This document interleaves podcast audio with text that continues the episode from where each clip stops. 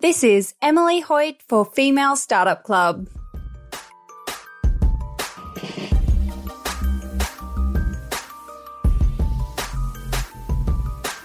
Hey everyone, and welcome back to another episode of Female Startup Club. I'm your host, Doone Roisin, and joining me on the show today is Emilie Hoyt, a seasoned entrepreneur of 20 plus years who founded her clean beauty empire, Lather, in 1999. What started as a company to solve Emilie's terrible migraine troubles slowly but surely grew into a full blown skincare company that's taken her down the entrepreneurial path to success. We're covering how she bootstrapped her business and found creative solutions to problems she faced with financing along the way, why she never took on VC money, and the learnings along the way she wished she knew.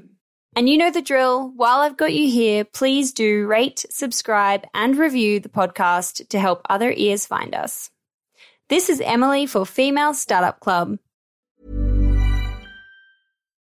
Botox Cosmetic, onabotulinumtoxinA, FDA approved for over 20 years. So, talk to your specialist to see if Botox Cosmetic is right for you. For full prescribing information, including boxed warning, visit BotoxCosmetic.com or call 877-351-0300. Remember to ask for Botox Cosmetic by name. To see for yourself and learn more, visit BotoxCosmetic.com. That's BotoxCosmetic.com. Emilie, thank you so much for taking the time to be on Female Startup Club today. Oh, well, thank you so much for having me. I'm so excited. I'm super excited. I wish I had a resource like this when I was starting out. So I'm thrilled to be here. Me too. I'm thrilled to be here. um, I'm eager to go back to your life way back before you started Lather and to learn about that time in your life before you launched the business and what led you to starting the business. Right. Well, when I was growing up, really starting at a young age, like five, I think was my first one, I had very severe migraine headaches. And I was, my life was quite interrupted by these. They would happen a couple times a month, and I would get very sick and miss school, have to stay in bed all day. And the sad thing was, we lived, my house was right next door to my school. And uh, my parents thought it was great when they bought the house because we just, ever since we started, we just literally walked out the door, down the sidewalk, and to the school. But during the days that I had migraines, I would hear all the kids playing right up against our fence and every all the activity going on and a lot of my early memories are just hearing what I was missing out on. And then later that night, hearing the family at dinner and hearing my brother and sister playing. And there was a real sense of loneliness and sadness which later as i as i got older i began to get very frustrated and angry on why i was missing out on so many memories and so many fun things that i would later hear about the next week at school. And it became harder also to keep up with my schoolwork because the content got more challenging and I had more days, like three days in bed, then it became more difficult to catch up. So I became really motivated to find a solution and take more control and find a way to gain these days back. And in doing so, um, going to this amazing uh, doctor, neurologist, who had me keeping journals and notating what I ate, whether if I felt stressed, um, to try to find patterns and maybe isolate certain triggers that I could have more control of. And what I discovered was that I was very affected by perfumes. And this was like the 1980s. And so if I was in the car with a friend and her mom, I would often develop those kind of first feelings of the indicating that I might be getting a really bad migraine. I started to isolate the times when that happened and then that led me deeper and I decided to take all perfumes and any kind of beauty product that had the word perfume or fragrance in it out of my house and my environment for a test. And I discovered that that I did much better. So then that led me to be like really energized and excited that I kind of had this one thing I could I could have power over and I began to really look at ingredients everywhere I went for different beauty products to try to see, oh, can I use this or not? I, um, you know, was 13, um, maybe oh, wow. 12, 13, very into my hair, my makeup. And so I was getting into that time of life. I'm very excited. And you want to wear the perfume. yeah, I wanted to be part of that rite of passage with the blue eyeshadow and everything. And when I looked at the ingredients of what I could use and the different shops that I was going to with my mom or with my sister, you know, I discovered that whether it was a super expensive fancy product or something that I found with my sister at thrifty drugstore after we got our ice cream, it was the same ingredient list. And I was really shocked. I was like, wait a minute, I had just seen this. It was the same, the same four ingredients ending with the word fragrance or parfum, which is the um, INCI word. But that was a real eye opener to me. And I felt like, do people know this? You know, why would they, are they, why are they spending, it was being this young girl, realizing that you, you know, this, this industry is, is manipulative and that the only real difference was their packaging and their advertising, the supermodels or whatever, and the different kind of claims they would make, but it was exactly the same. And it also was like, oh, well, not only is this lies, there's no variety. Mm. Nobody's using anything else. And it became I could I could find certain things that didn't have fragrance and were unscented, but they weren't anything special or unique or fun. And it just it started me on a journey. And that is what I think set me up to to start lather. That's so crazy to have these realizations at such a young age and to really identify that there's a big problem for you in your life that potentially yeah. other people are also suffering from and not being able to find a solution. Right. It's a really interesting time of your life to to start there. Right. And it wasn't only the frustration that I couldn't find a solution. I also felt like do all women know this? Should they know that they're spending, you know, a lot of money on something that's the same? I just felt this. I felt like I wanted to tell everybody, and I was sure that they would be shocked. I um I even remember thinking, do the companies know this? Do they know that everybody is using the same exact list and pretty much formula all across for everything? Yeah. So yeah, it evolved, I think, as I got older. And, you know, during that time, um, going to college, there were some really amazing, beautiful new beauty companies out there that were using essential oils, uh, began to learn about essential oils. I mean, this was you know, Body Shop, um, Aveda, a few. They were mostly using things that we find everywhere now, like lavender, rosemary, mint. But for me, it was really inspirational.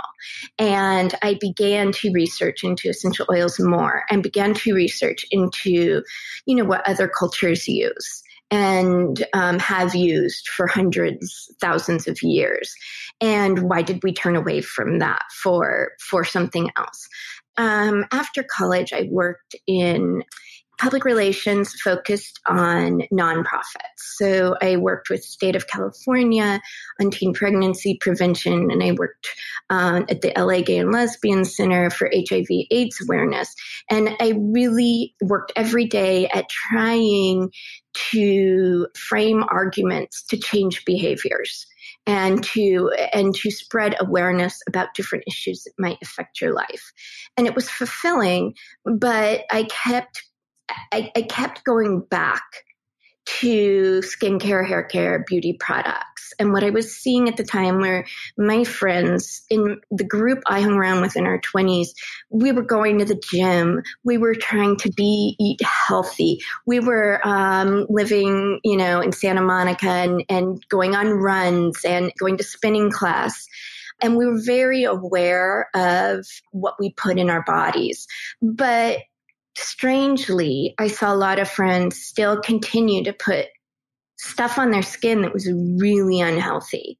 And I was just shocked. And I was shocked at, you know, we're making a lot of connections between our behavior and how we feel and what's good for us. You know, this was kind of the era where all of a sudden nobody would smoke. And if you were smoking, it was secondhand smoke and you're, you're hurting yourself, but you're hurting people around you. And very conscious of all these things, yet not, it wasn't penetrating into the beauty sector at all. And I realized that the skills I had learned working on behalf of different causes could be applied to something that I'm so passionate about and trying to communicate how important what you put on your skin is to your health and how you should be demanding great ingredients and looking at ingredient lists just as you would do food. And that that's sort of the evolution of why I started Lather and how. Yeah. How amazing.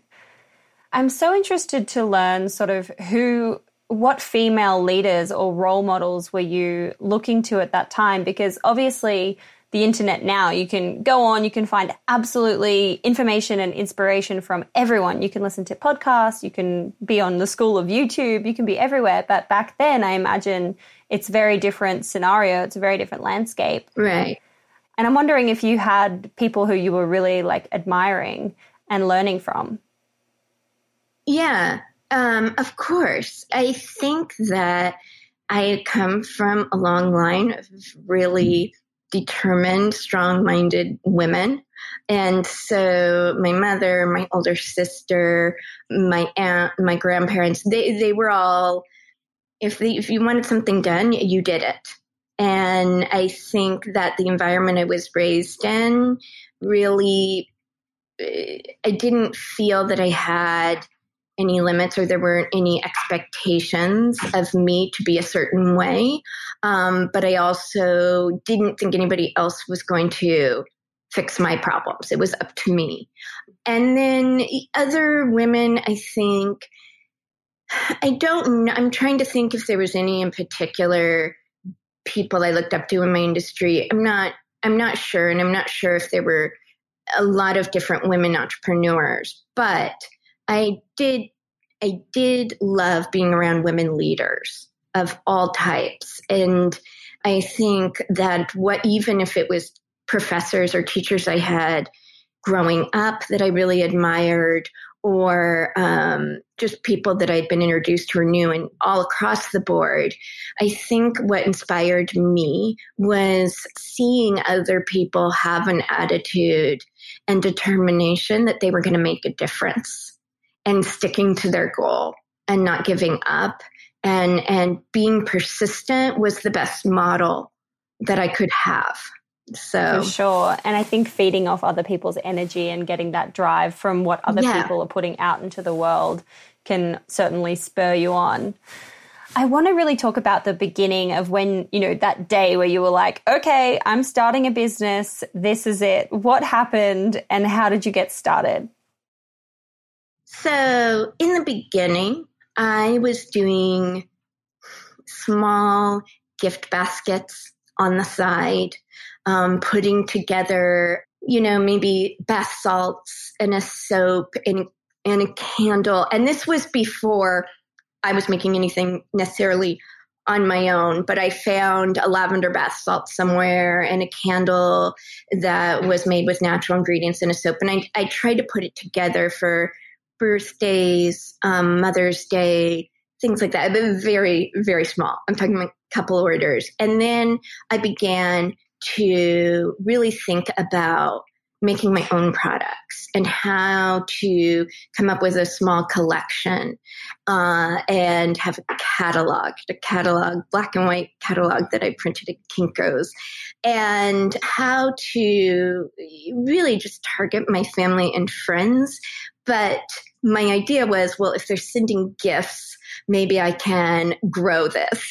Know, I mean, and and and it was true to a small extent, but it was very small, very much a craft business on the side. I was working full time, and you know, I was dating my boyfriend, who's my husband now, who who works in the business with me now.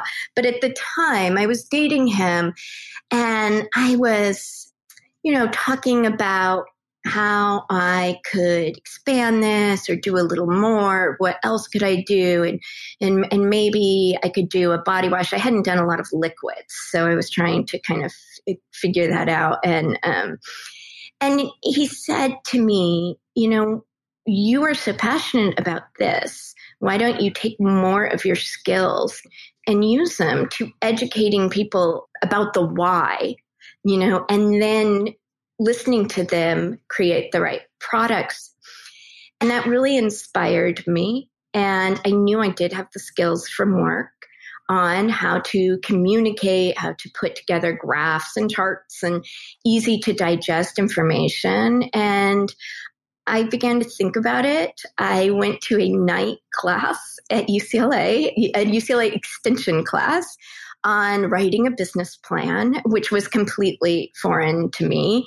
And I went through each section um, for myself and really worked at it and learned kind of the basics of maybe launching my own business. And it was 1998. And by 1999, I had made the decision I want to take this chance. I'm going to quit my job. I'm going to work at this full time talked to my parents, which was, you know, my dad was excited and thought like, great, try it for a year. And my mom was like, why are you giving up a good job? and, and I just decided that I would take a year and I would put everything I can into it and see where, where it would end up. And it was exciting. And I had no idea what I would be getting into. And and all of the challenges when i when i look back i just you know you know you, you don't know what you don't know yeah. and uh, and and i did that and that's how I started. I began to learn um, more about making more products. I became friends with a chemist. I did some extra runs. I I, I began to really work on the branding, and my goal was to wholesale and I could wholesale these and and this would be great. And what I found was my ingredients that I were using and the the run size I was doing small runs. I couldn't afford anything else. And the packaging, I mean my labels were all made again, I believe at this point still at Kinko's. and I Good old Kinko's. I, it was so expensive. And the back then, 1999, the barrier of entry for an independent beauty brand launched by a 23 year old, it was impossible. It really was. I would go around to the stores and you had to compete. And back then, the packaging was amazing. I mean, there were Benefit Cosmetics, I remember, and Fresh was a brand new company, and their, their packaging was so beautiful.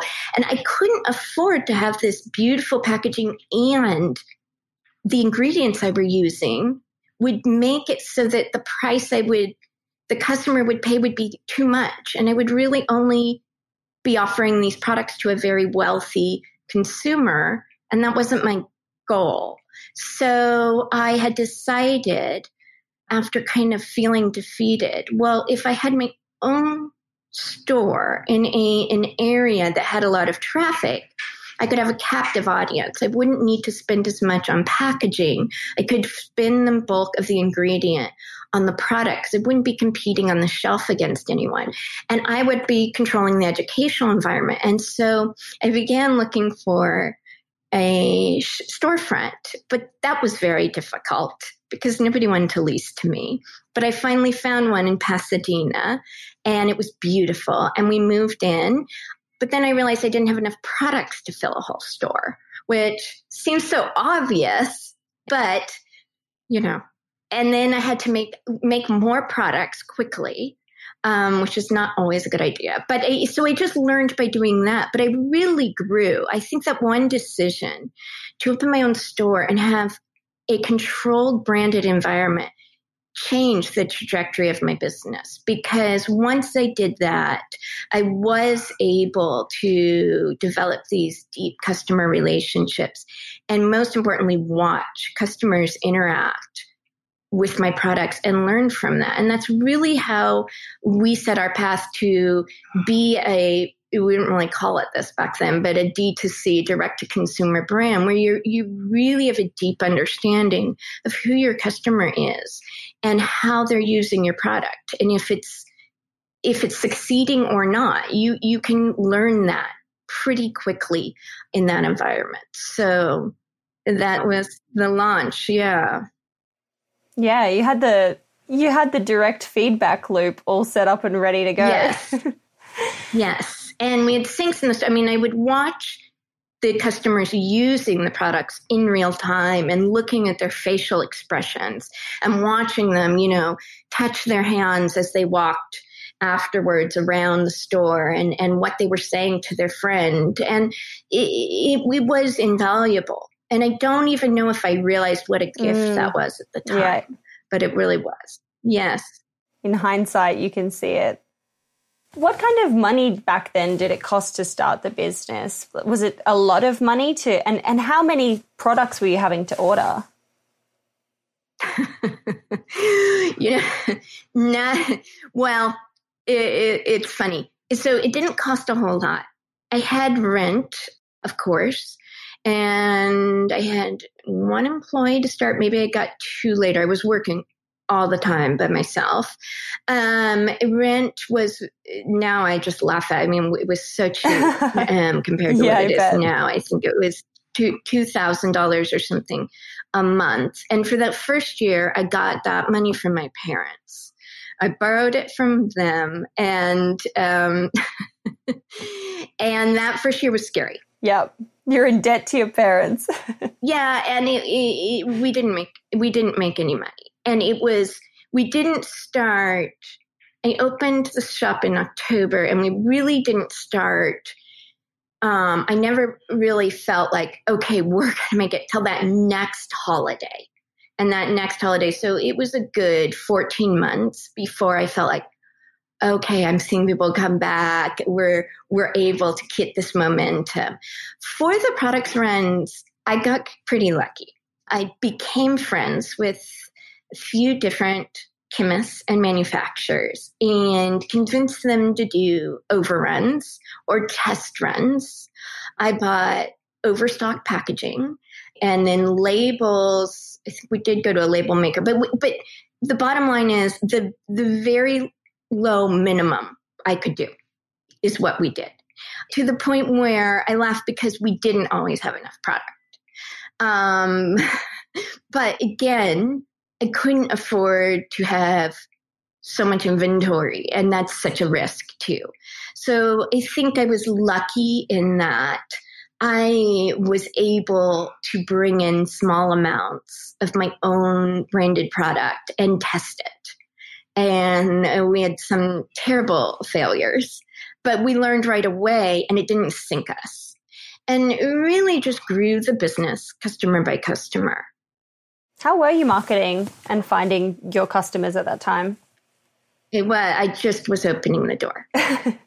Shouting to the street, please come in. Just opening the door. We were in an area that had a lot of, it was a shopping street. It was a, like a lifestyle street that had you know movie theaters and restaurant and, and there was a lot going on and i was lucky because my shop at the time had a back door and a front door, and I would open both, and the parking lot was right behind me. So people would use it to, um, to have a shortcut. And then they would come in, and I would try to you know, try not to let them pass. Trying to sell, hard sell. Yes. And people going out to dinner, I would say, well, wash your hands if you're going to dinner and get them at the sink and getting them to try the product. Oh, I love that. That's so cool. That's how, that's how I, I found our customers and marketed our products. And and I did come from PR so I did know to send products and a little press release to the magazines. And we got a, a, little bit of coverage there um, so yeah amazing when you were talking about the um, when you were manufacturing the product all I could hear was like yes negotiation and yes compromise Yes. Windling your way in and then being like, okay, well, fine. I can't afford the great packaging. I'm just going to have to run with what I can get. Absolutely. And, you know, I think those initial, some of those initial relationships, I still have today. Oh, wow. And I still work with those people. Although, you know, ordering, gosh, I don't know, even 100,000 units now with the same people that were there in the beginning. And that's really special. And I think it's about establishing relationships with your suppliers and your vendors because I didn't have financing, a great amount of financing at all for my company. And what I learned is your um, your vendors and your suppliers can can help finance your company, whether they give you big terms or not, not big terms, but longer terms, or they give you, um, you, you know, it's about a partnership. Uh, yeah, so, I mean, they want you to succeed so that you can both succeed and you can keep placing orders. yes. That's amazing. Yes. So convincing them to take a chance and convincing them that I would stick with them as I grew you know, in the end, it wasn't that much for them. Wow. And after that sort of period in the business in those early days, what do you think was the turning point? And when did you start to realize, oh wow, like this is going to be something and I'm I'm going to be able to stick it out and really grow this? I don't know if there was one particular. I know that I began to see customers regularly and began to see them coming back. And that stuck with me that I have, I'm in the, the business of a replenishable everyday product. I'm part of their life. And if I win them, they return. And so I need to find more of them. and I'm going to be okay. And I think that was a real comfort to me, but also this huge puzzle. Because again, this was before we did have a website, uh, but it was, I think the website just listed our 800 number. it was like, call this to order. And I didn't really know how to get more of them. And then we got this. Well, once somebody came in our store who was opening a hotel in West Hollywood and said, "Can I buy these products for my hotel?" And in those days, if in uh, my answer was yes. All, I mean, I just said yes before I knew. And she was talking about small little bottles, and I said yes. And then I had to find the small little bottles. We every time she placed an order, we had to pump and drive it over, put a label on, them, drive them over. But then we started getting customers from that. And then a year later, I got a phone call from a woman who was working for a company that was opening a very large hotel in Atlantic City. And I'd never been to Atlantic City, I didn't know a thing about it. And she had said our president was visiting Pasadena to visit the architect for this new hotel and brought his wife back a basket from your shop. And she fell in love with it, and he wants to have your products in our hotel and it's going to be 2,000 rooms. And do you do products for hotel? Well, I said, yes, I do, because I do this, you know, 15 room hotel in West Hollywood. of course I do. And I had no idea how I would do that. Um, but I went out to Atlantic City. Um, they hadn't even started the hotel. When I first went to Atlantic City, I was like, I don't know what this place is, but they said, we're going to build this four star hotel and it's beautiful. And they showed me renderings and they kept saying, so you, you know how to do this and distribute to, uh, and I said, yes. And then we figured out, they opened it, it was gorgeous. It's the Borgata. It's, it really is a very special, like, uh, luxury hotel there. And I just worked and worked and worked to figure out that supply chain but yeah, they needed product every day. They were running on 100% occupancy from the beginning, had to be supplied every single day. And we were making a good profit and we were getting so many calls. We printed our 800 number on that product. Our 800 number was going crazy. So we kept having to add lines. And so then we were shipping product out everywhere. And that's when I knew, wow, you know, the travel industry and hospitality usually has pretty bad products.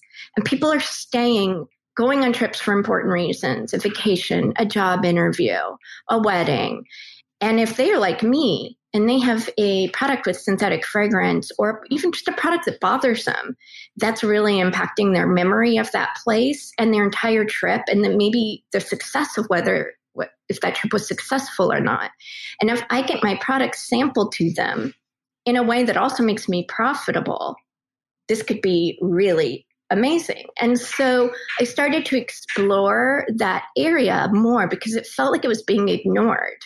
And I kind of thought, like, why aren't more companies doing this? There were a few companies doing hospitality, but they were just, um, they were just um, not great. It's just kind of considered like a throwaway product. So I felt like there was a real opportunity there, and um, it helped our business more than anything. Helped us gain customers in a time where it was a little difficult to just go out and gain customers and also spread our message about paying attention to ingredients, um, what a difference it can make. I had so many businessmen calling in those days saying, I tried your shampoo and, you know, it was so, because we had this mint, mint time shampoo. We still have it. It's very tingly and it was very active for them. And they loved it and they, they had not paid attention before then. So I began to see it's really just finding a a way to spread your message and to get product, really good product into people's hands and they'll return to you. Yeah. Yeah. Get them on the get them on that first product and then they're a customer for life. Right. I read that you didn't take on any finance in building the brands. You didn't take on venture capital.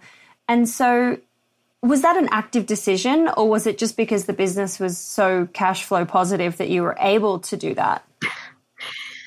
I wish that it was a real active decision. I don't know that I was focused on it until I started to get calls later and then just getting calls all the time. But, you know, but that was much later. That was more when there was more activity in this space. In the beginning, I don't think it, there was. And it was just considered sort of, you had your bigger players and then you had your kind of hobbyists or craft businesses, right?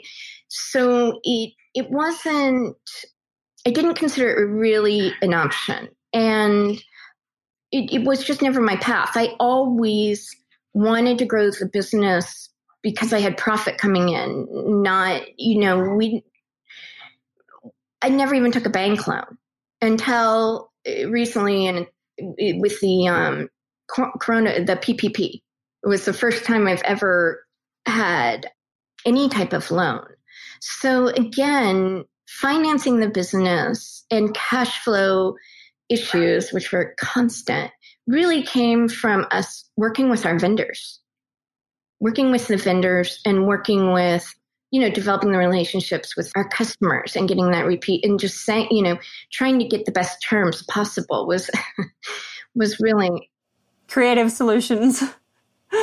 it was very difficult. But at the same time, I think it can be helpful because if you do not have cash to buy something, you don't buy it. and a lot of times people have a lot of cash and, and, and so they go and they, they spend so freely. When you have nothing, you can't, you're, you're, you're forced to be so lean that if you're able to be successful, it's just a mentality that you keep throughout your business. So, absolutely. I think in a way it was helpful. We didn't grow as fast, but we grew customer by customer. I mean, I've been doing this 20 years. It's not. It, it's not getting a bunch of finance and blowing it up everywhere. It, it was customer by customer and that's what matters. Yes. For sure. Yeah. Do you think another thing that I'm wondering about is obviously brands these days who take on venture capital, the goal is to exit, the goal is to sell, get the money back to the investors, that kind of thing. You've been in business for 20 years. Has that been something that you have just thought, you know what, I'm going to do this forever? Or have you thought, yeah, like maybe one day I will sell it and I will, you know, move out of this beauty product? Right. You know, it's such a good question. The truth is, for many years, that wasn't even in my mind. It was paying rent, what kind of new product, what kind of new ingredient I found out about that I want to see if I can afford to use. Um, what kind, it, it, was trying, it was being, I, a, a, nice way to frame it, I guess, is to be very present. I was very present. um, and didn't, honestly, didn't really plan long term, which I would never advise to anybody. But I didn't. It's only been recently, and I think through growing and learning and also just maturing, having children and watching them grow, that only I would say the past five or more years where I've been more focused on long term planning and what do I really want. And after ded- spending so much time at this, how can I continue the life of what I've started in and make sure it still stands for what I've started? And does that mean selling to somebody who can do it better than me? Or does that mean passing it down through my family? Or does that mean folding it into something else? You know, those types of hard questions. It's only recently that I've really been contemplating. In the first half of the business, at least or more, I I don't know if I thought I just wasn't ever gonna grow old and I don't know what I thought, but it wasn't. I never even thought about it. So true um, passion. It, now those questions are I think, especially through this pandemic, what's really important did I make a difference? Can I make a difference? And how can I continue doing it? Th- those are the deep questions that I do spend a lot of time thinking about. And I'm not sure if there's perfect answers, but it, it's weighing on my mind for sure. There might be some serendipity that plays, right. comes into play there. Right. Sometimes you can't plan for these kinds of things either. Exactly. What do you think, looking back, are some of the key learnings that you've had along the way that you can share with other young entrepreneurs? The most important thing I've learned, and I've had to repeat it to myself these last six months over and over, is it is never as good or bad as it seems you may feel like you're on top of the world, you are killing it. It's not going to last. I'm sorry, it's not. And and this the same way that you can feel like you are at the very end of your rope. As long as you're able to hang on, you that's not going to last either. Nothing is ever as good or as bad as it seems to you in the moment. You you just need to hang on and take a breath because I think as long as you are still in business, things change. It's important to remember that. Um, and I think we get very affected by what's happening to us in the moment. We either believe we're invincible or we believe we're ruined or what. And um, it's never as good or bad as it seems. I love that. That's really cool. Um, I want to talk about where the business is today, what it looks like, what's happening, um, what initiatives you have going on, that kind of thing. Yeah, well, business, as so many of us know today, is very different than anything we anticipated. And so that's also been a lesson. Um, you can plan and you can be prepared, but you, you also need to remain very flexible and very you know and able to pivot and not be tied to your plans this year has been unexpected and very difficult for all businesses i i think and and definitely our business. It has been hard. Um, however, I think we have been focused 100% on our customer. What does our customer want? What are they looking for? What do what can we give them and how can we remain part of their everyday? So we made hand sanitizer. I know everybody's making hand sanitizer, but our hand sanitizer we launched March 30th. And we oh wow March 30th we sold our first hand san- we had our first hand sanitizer sale and we fulfilled it. We did it so quickly. We did it with food grade alcohol, so we knew alcohol was going to be an issue, and it has been. Um, we were there with soaps. We made we we focused on making sure our our website was optimized and ready because many of our customers immediately switched online. Of course, like everybody did, we made sure our operations were um, ready to handle the influx. Uh, and we made sure, you know, our suppliers were okay and that we could ensure supply um, because it drastically shifted. And that's, you know, we, some of our business has stabilized, of course, since the early days of the pandemic, but we are very focused on making sure that we're offering products that can be really useful and really healthy at an approachable price point to all our customers. We have organic lavender sanitizing wipes, and we have our hand sanitizer. We've have um, are launching different liquid soaps. Um, I think these products right now, it's very important for people to pay attention to what's in them. It's very important for people to understand that fragrance in the air is inhaled and can stick in your lungs, and it can create a lot of irritation. And so you want to make sure what you're using to remain healthy and safe isn't doing any more harm. Um, and we want to be there educating our customers and giving them the products and peace of mind for them to be able to get through this time.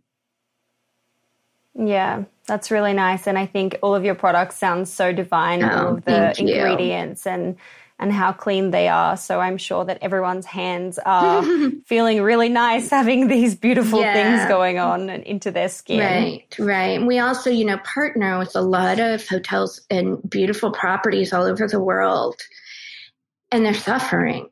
And we need to support them. We need to support their staff. We need to we need to be part of the solution that helps people feel confident when they travel and helps them feel cared for and creates healthy environments. So this is a time where everybody needs to work together. You know, it's Yeah. um and what I found is that people are more willing and more open to different ways of working and different types of partnerships than ever. And I think it's a great thing. It's one great thing that's happened. So, Yeah. yeah. And I think as well being like forefront and relevant to everyone as, you know, the future unfolds and being kind of there when things do go back to normal and being the first products that people see in like hotels Yeah. and that kind of thing is is also going to be really nice. We are up to the six quick questions that I ask to every woman that I speak to. Okay. Question number one is What's your why? I want people to have an understanding of what's in the products they put on their skin and their hair, their body every day.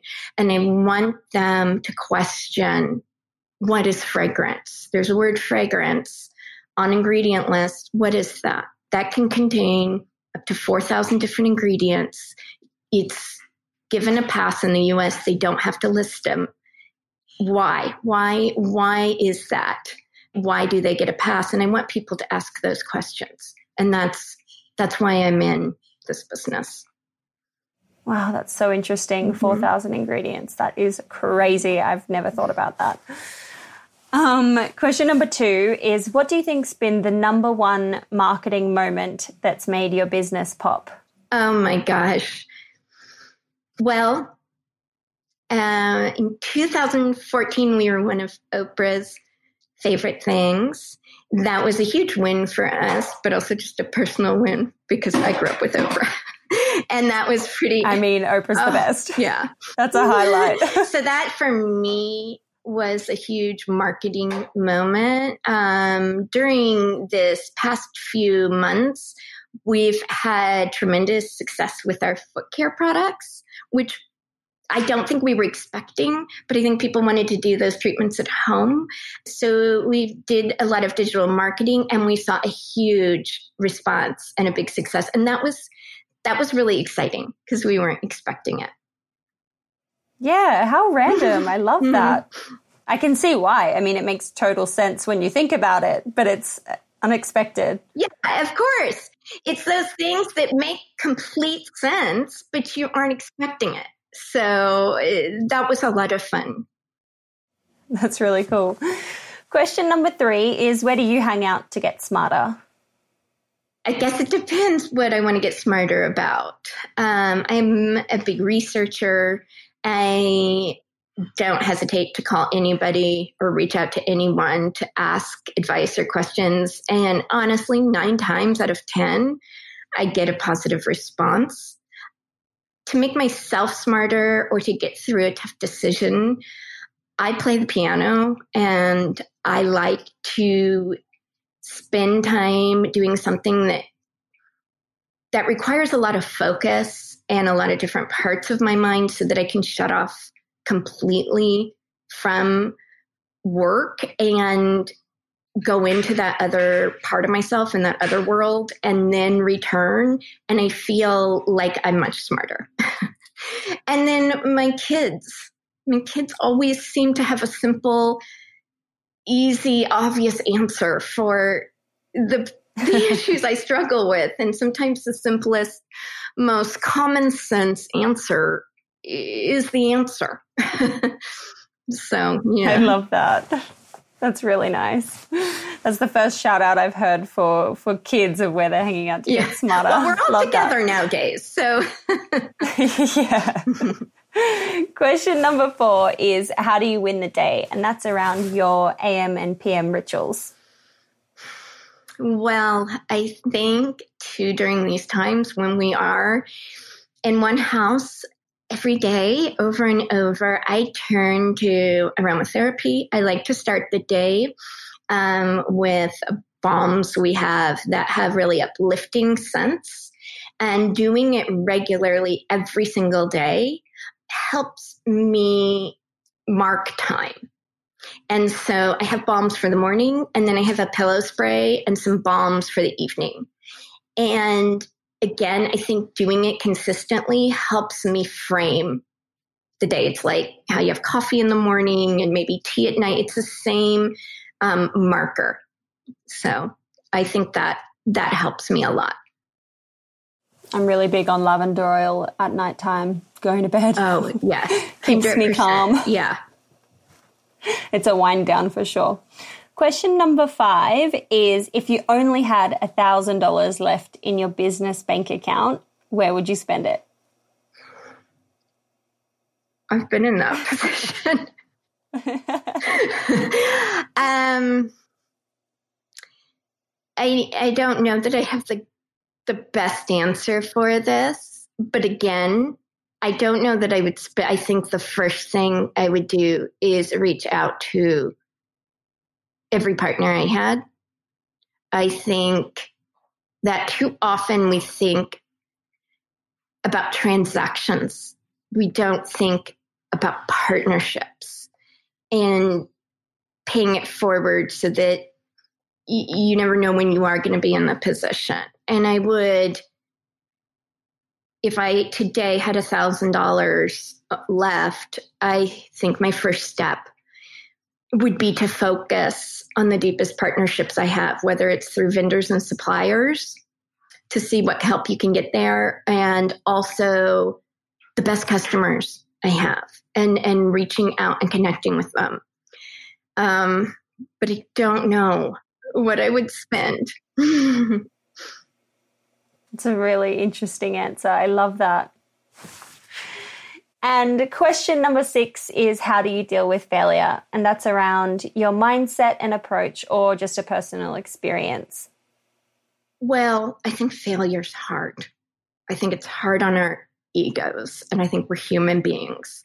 Um, but what I have found is to do everything I can to normalize failure and eliminate the shame part. And what really helped me is being open and talking about the failures I've had, especially to my kids, because you, there's many aspects of your life, and you you're not going to fail at all of them. So I may have failed at work. I may have failed communicating to an employee. I may have failed a customer. There's so many different levels. You still have that. And normalizing it and talking about it and exposing my kids to it is is not failing as a mom. And so modeling that failure is a part of every day is really important. I don't want my kids to grow up thinking I've had, you know, that their their mom had this huge success and never failed and have that pressure because they're going to fail someday. And so they're watching how I handle it. And then I think the hardest failures for me are um, when I have to look at myself and repair something. And having the courage to go back maybe to that employee and say, you know what, let's repair this, or to that decision um, that you made and were really stubborn about and realize, okay, that wasn't right at all. Um, having the courage to repair whatever you can, because I think sometimes the feeling can be to ignore it and move on. But oftentimes there's there's parts of failure you may be able to salvage. And it's worth it as hard as it is. So yeah, that's how I try to deal with it. that's incredible. Incredible, incredible. Thank you so Thank much you. for taking the time to be on the podcast today and share so much of your story. Well, thank you for such thoughtful questions and deep questions. And I think this is so important. I think what you're doing is so important. Again, I didn't feel that I had a resource like this. And I'm just really, really honored that you asked me to be on it because I, I think I think your questions are incredible. Thank you. Thank you so much. Hey, it's Doone here. Thanks for listening to this amazing episode of the Female Startup Club podcast. If you're a fan of the show and want even more of the good stuff, I'd recommend checking out femalestartupclub.com where you can subscribe to our free newsletter. We send it out weekly covering female founder business news, insights and learnings in D2C, and interesting business resources. And if you're a founder building an e-commerce brand, you can join our private network of entrepreneurs called Hype Club at femalestartupclub.com forward slash hype club. We have guests from the show joining us for intimate Ask Me Anythings, expert workshops, and a group of totally amazing, like minded women building the future of D2C brands. As always, please do subscribe, rate and review the show, and post your favorite episodes to Instagram stories. I am beyond grateful when you do that.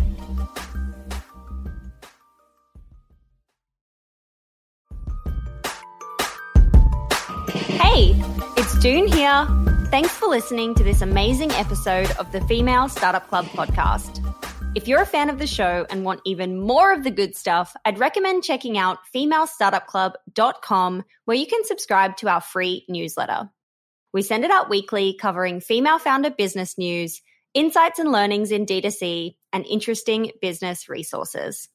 And if you're a founder building an e-commerce brand, you can join our private network of entrepreneurs called Hype Club at femalestartupclub.com forward slash hype club.